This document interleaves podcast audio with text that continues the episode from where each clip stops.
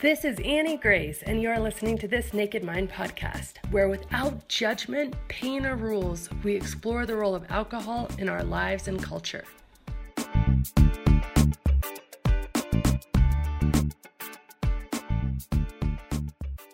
Annie Grace, I hope everyone is doing amazing. I am answering a reader's question. I got this email earlier today, and it was just such a great question that instead of answering it over email, I wanted to make this video. And so this is the question. The question is, hey, Annie, now that I know the truth about alcohol, how do I not force it on others that I love who are doing the same thing I was? My husband coming home on a Friday and saying, the work week is over. I'm going to go sit in my chair and have a few beers, which leads to him passing out by 8 p.m. and then I'm alone. Or my 22-year-old daughter drinking a hard seltzer in her room alone saying, what? I'm just relaxing. They have all the false beliefs I used to have about what alcohol is doing for them when it's really just harming them. And I see that now, particularly my daughter who's unmotivated and has depression and anxiety. It's making me crazy. I'm now counting my husband's beers and my anxiety level is skyrocketing. Any thoughts would help me out. I so respect you and your program. So first of all, I just want to say this is a phenomenal question. And honestly, just the level of awareness to bring this up and to see that, you know, and to inquire about it and to see how this is affecting you and your anxiety just shows a level of self-awareness that I think is amazing. We so often and so quickly, something bothers us emotionally, or we see something and we judge somebody else and we just say, oh, they need to fix that. They need to fix that. They need to stop drinking, or they need to, you know, not pass out, or they need to do this, or they need to do that. And yeah, sure, your mind is saying all those things, but you said, wait a second, stop.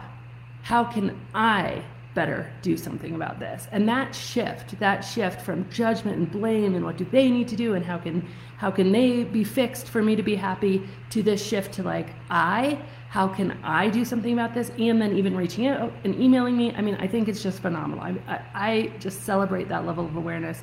It's amazing. I think that level of saying, okay, this is for me to solve inside me is absolutely brilliant.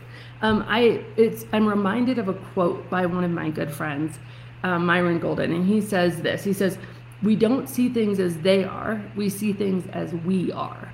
And that is so true, because when I was drinking, I actually saw people who weren't drinking and had all sorts of judgment for them. I remember saying things like, oh, I don't trust you if you don't drink. Or I remember thinking that it wasn't even worth it to go do something if I couldn't drink. So if I had to be the designated driver, I remember being like, oh, I'll just stay home. Or during certain times of my pregnancy, when everybody was going out to do something, and whether it was like a barbecue at the park and there was going to be lots of drinking or whatever, I would sometimes just opt to stay home and watch TV. And I'm a really social person just because I had this belief that it wasn't even fun if I wasn't having a drink. So the truth is we don't see things as they really are. We see things through the filter which has created us and our perceptions and our beliefs and our assumptions and our conclusions and all those sorts of things. And so your filter has changed in a really beautiful way. And so also, before I really get into the answer, I think we should take a moment to just celebrate that. Like, let's celebrate how far your perspective through this Naked Mind methodology, through the programs, through all of that stuff has shifted to the fact where you're not triggered to drink by the people around you. You're just frustrated that they don't see what you see now. And that is so much freedom. Although I understand completely how you're now wanting them to change can create you a ton of anxiety. So I was in a very similar situation to this. I think it was probably 4 or 5 months after I had stopped drinking. And I remember going to a St. Patrick's Day party with a bunch of friends. And all of a sudden I saw it through a totally different lens, because my perspective around alcohol had shifted completely. And my desire for alcohol as a result had shifted completely. And I say this, but I'll harp on it again and again and again. So many times when people are trying to look at their relationship with alcohol, we say, oh, the behavior change is the goal. I just want to stop drinking. The behavior change is the goal. And I will sit here and advocate all day long. I don't believe the behavior change is the goal. I think we have to go beyond the behavior change, because there's been so many times where I see people who are not drinking anymore, but they're still miserable about it. They still feel like they're missing out, or that they're deprived, or they think about it a lot. They feel sorry for themselves. And for me, that's not freedom. That's not really living. That's not being truly alive. And so I think we need to go beyond the behavior change to actually the way we want to interact with alcohol and what we want, what our desire is. So very similar to what you're saying in your written question is, I had experienced the mindset shift to where, yeah, I wasn't drinking anymore, but I didn't want to drink anymore. And it went so far as to, I didn't think anybody else really should be drinking anymore either. I mean, that's just the reality of where I was at that point in my life. I was just really like, why? What? And I didn't understand why they were still doing what they were doing. I had devalued, as we do so often. Mindset shifts are phenomenal in the sense that when our mindset shifts, our emotion shifts around the issue. So when our emotion shifts around drinking, we just don't want to do it. It's really hard for us to understand, why would people want to do this? We devalue the mindset shift itself. So we enter this place of like, well, duh, like, why?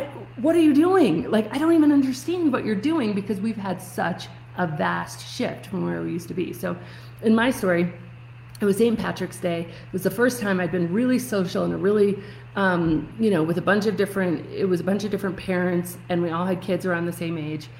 And we went there, and it was so boozy. And of course, it had always been this boozy. I just hadn't seen it the same way before, because I was under a different perspective. I was coming from where I used to be in my drinking, which was basically like the more the better, the faster the better, and how drunk can I get, right? And so now I'm coming at this with like, why would anybody do this? This is stupid. Like, this doesn't make any sense. It's toxic. It's poison. It has all these costs. It makes you more stressed. It steals your ability to really have joy in your life. Like, neurochemically robs you of your ability to feel pleasure. Like, why would anybody do this? So I had this massive mindset shift, which I was devaluing. I come into this situation, and I felt almost blindsided by the fact that everybody was just drinking so much. And I'm sitting there like, I just wanted to preach. Like, I just wanted to preach, and I probably did a little bit. And the reality is that human beings are a lot like, oh gosh, how do I explain this best? We have this mechanism inside of us that honestly wants to be contrary. Like, there is a big part of us that wants to be contrary. So if you go in strong against somebody, somebody's going to come strong against you. If you go in pulling against somebody, someone's going to pull right back against you. So I went into this situation very much saying like, do you guys know this? Do you understand this? What's going on here? Why are you doing this? And of course, a 15-minute conversation over dinner on St. Patrick's Day is not going to make up a mindset shift. I had been working for almost a year in my personal journey of research and understanding and knowledge, and I know my programs are significantly longer than 15 minutes. So they weren't having it. So all I was doing is pulling, and they were pulling back. I was pushing, and they were pushing back. And the thing is, when somebody gets into that defensive or offensive mode, the contrariness, we don't listen anymore. We can't hear it. I like how my friend Stacy says that nobody takes advice that they don't ask for. And that's the truth. If you think about it in your own life and you've said, okay, well, do you take advice that you don't ask for? Usually we don't. Usually we don't take the advice we don't ask for. Sometimes maybe a little bit will sneak in against our will, but usually we're quite resistant to somebody coming and telling us what to do and why we should do it and dropping a bunch of stuff on us. And I think actually your question shows a level of maturity, like, you understand this. So you're like, okay, well, what can I do? How can I do this?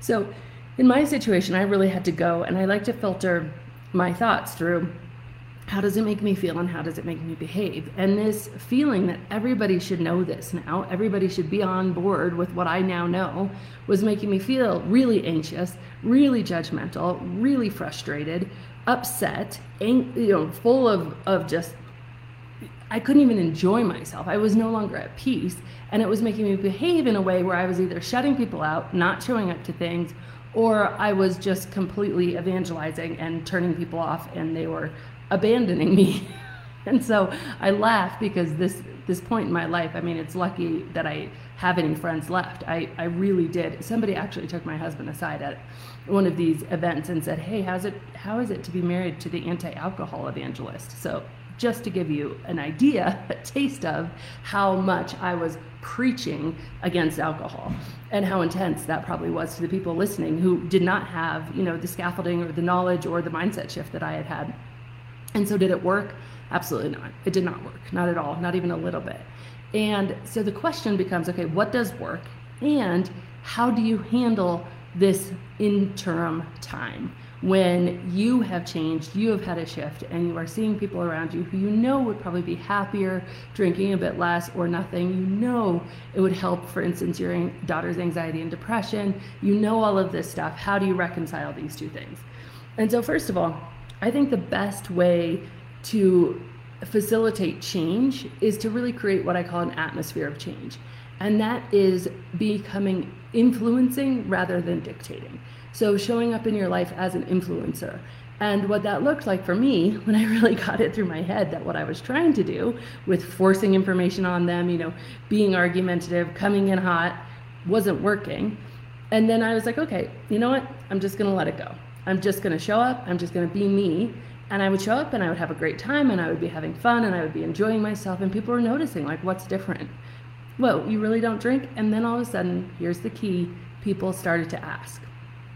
And so I think in this situation and in my situation, the number one goal needs to be relationship. It needs to be your relationship with these people and doing anything you can to protect that relationship, because when they're ready to ask about this, it would be great for you to be the person that they ask. And people will ask. Like, eventually, for almost everybody who drinks heavily, we start to question it. Even if it's only inside our own head, and then we feel safer questioning it with somebody we know has made a change in the past. And so if you can really have the patience, have the courage to say, you know what, I'm going to be influencing rather than dictating. And I'm going to show up and just have a great time. I'm going to be myself. I'm going to put down, you know, the guilt, and I'm going to put down the judgment. Guilting them is what I'm trying to say, and put down the judgment. And I'm just going to show up and really be this person who's just, you know, demonstrating and therefore, you know, providing this example. It goes such a long way. Now, I will tell you, it is a patience game. And so I would heavily recommend relying on a group of people, whether it's, you know, on a Facebook group, like there's 2 free Facebook groups, This Naked Mind and the Alcohol Experiment are both free Facebook groups, or, you know, whether you join the path or something like that, where you really are able to show up and vent these things and say, gosh, it really triggered me here when he was having 4 beers and I couldn't help counting them, and all this stuff, because all these thoughts are very natural. They will come up. But the best way to influence somebody is by having the relationship so that they don't feel judged. They don't feel like you're looking over their shoulder. They don't feel incriminated. They don't feel guilty. And therefore, you are the person that they end up coming to when they need advice. And again, nobody takes advice that they don't ask for. Very, very rare that somebody will take advice that they don't ask for. The flip side of that coin is that when somebody is ready and open and asks for advice, wow, it's like, it can be some of the most mind-blowing, most transforming conversations. So how can you really hold this intention for them in your heart, but then outwardly just stay connected, stay, you know, really building that relationship?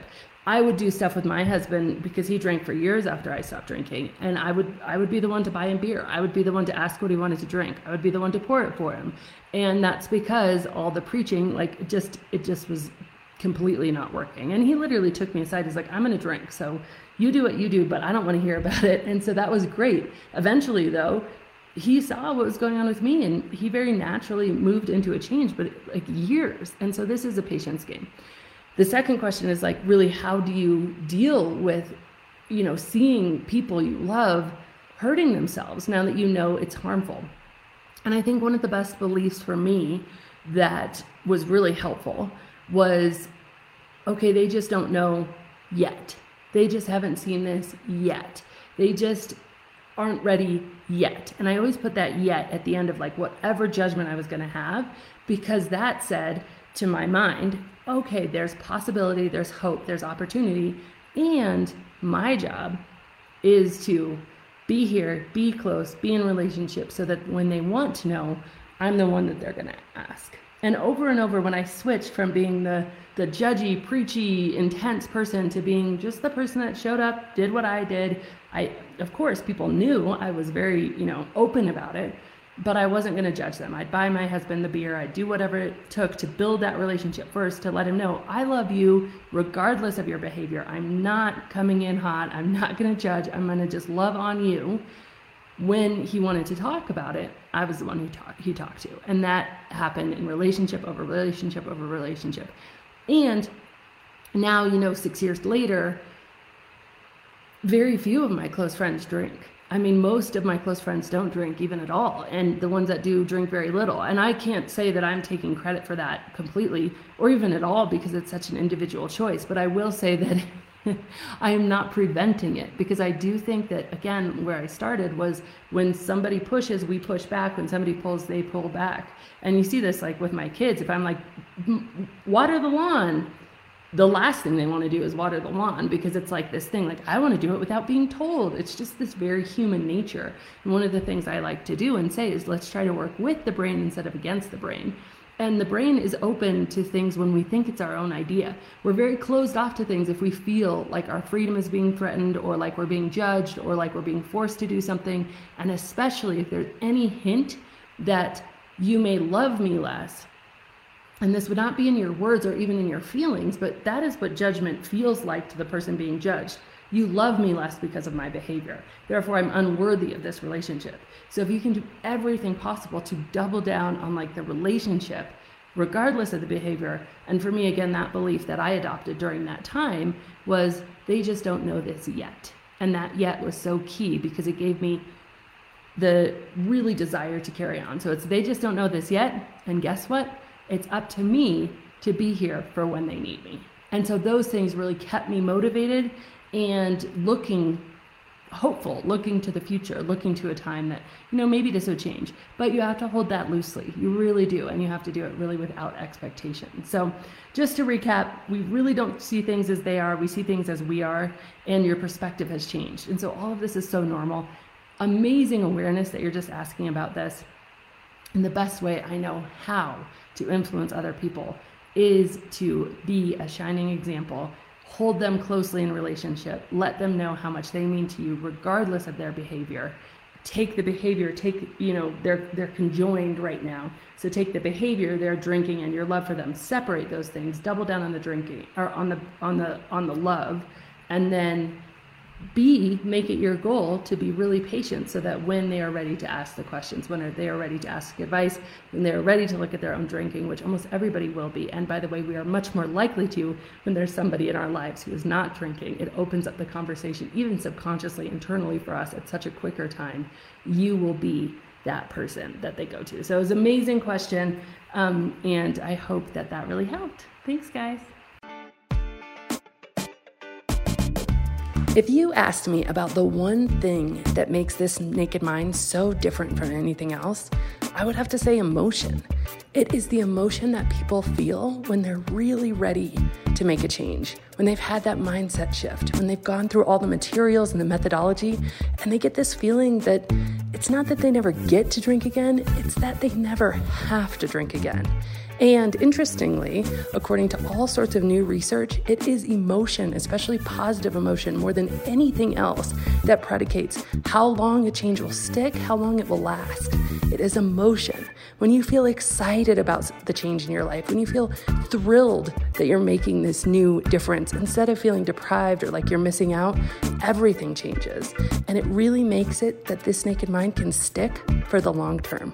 If you want to know more about how to truly change your emotion around drinking, I want you to join me at nakedmindpath.com. It is the path to changing your emotion, changing your feelings, and really finding freedom in your relationship with alcohol. And as always, rate, review, and subscribe to this podcast, as it truly helps the message reach somebody who might need to hear it today.